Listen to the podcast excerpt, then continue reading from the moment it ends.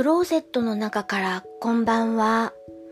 今日は2019年3月14日木曜日。時刻は20時41分を過ぎました。外の気温はマイナス1度。お天気は曇り。今夜は映画カメラを止めるなのお話をします。2017年日本制作の映画です。監督は上田慎一郎さん。亀止めと略されています。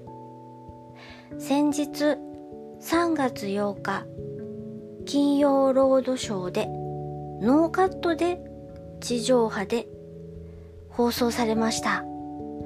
私はこの放送を録画をしてみました。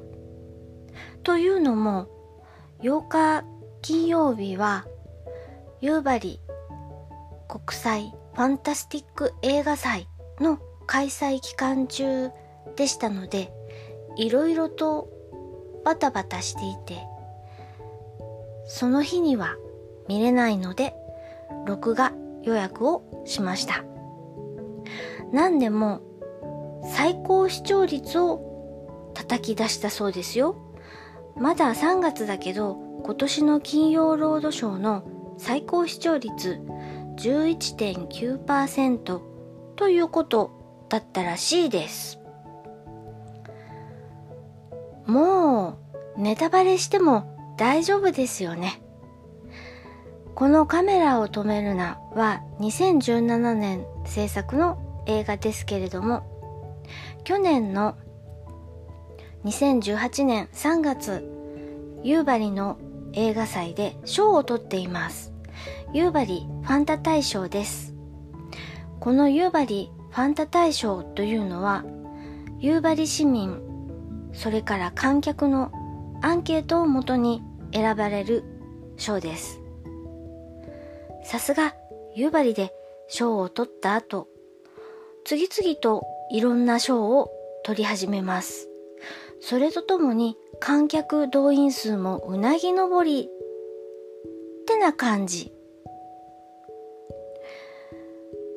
で、いろんなポッドキャスターさん語り尽くしているので、私、この映画を見て、このキャラクター、一番好きというキャラクターが、ゾンビチャンネルのプロデューサー、芸人のどんぐりさんという方が演じている、あのプロデューサーが一度見ただけでもう忘れられません。彼女のセリフで熱々というセリフがあります。この熱々が私の中で、私の中で流行語になりそうな勢いです。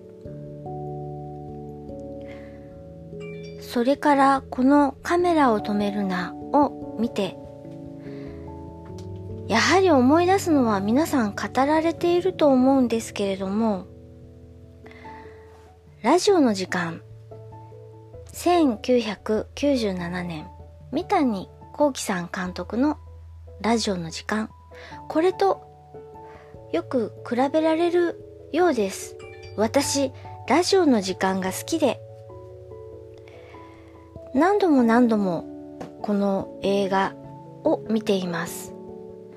もともとは演劇の脚本だったようなのですが、私は演劇を見る習慣がないので、もっぱら映画で三谷幸喜さんの作品は見たりします。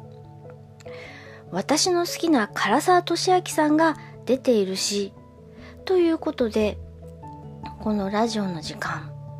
大好きです。でも、似てる似てると引き合いに出されるけれども、やっぱり違いますよね。このラジオの時間の方は同時進行で観客見ている人も騒動にこうわーっと巻き込まれていくその過程が私は楽しいと思います。カメラを止めるなに戻ります。これからカメラを止めるなを見るよというあなた。エンドロールもよくよくよくよく最後まで見てみてください。最後まで見ると楽しめる。3度楽しめるんじゃないかなと私は思います。聞いていただきありがとうございます。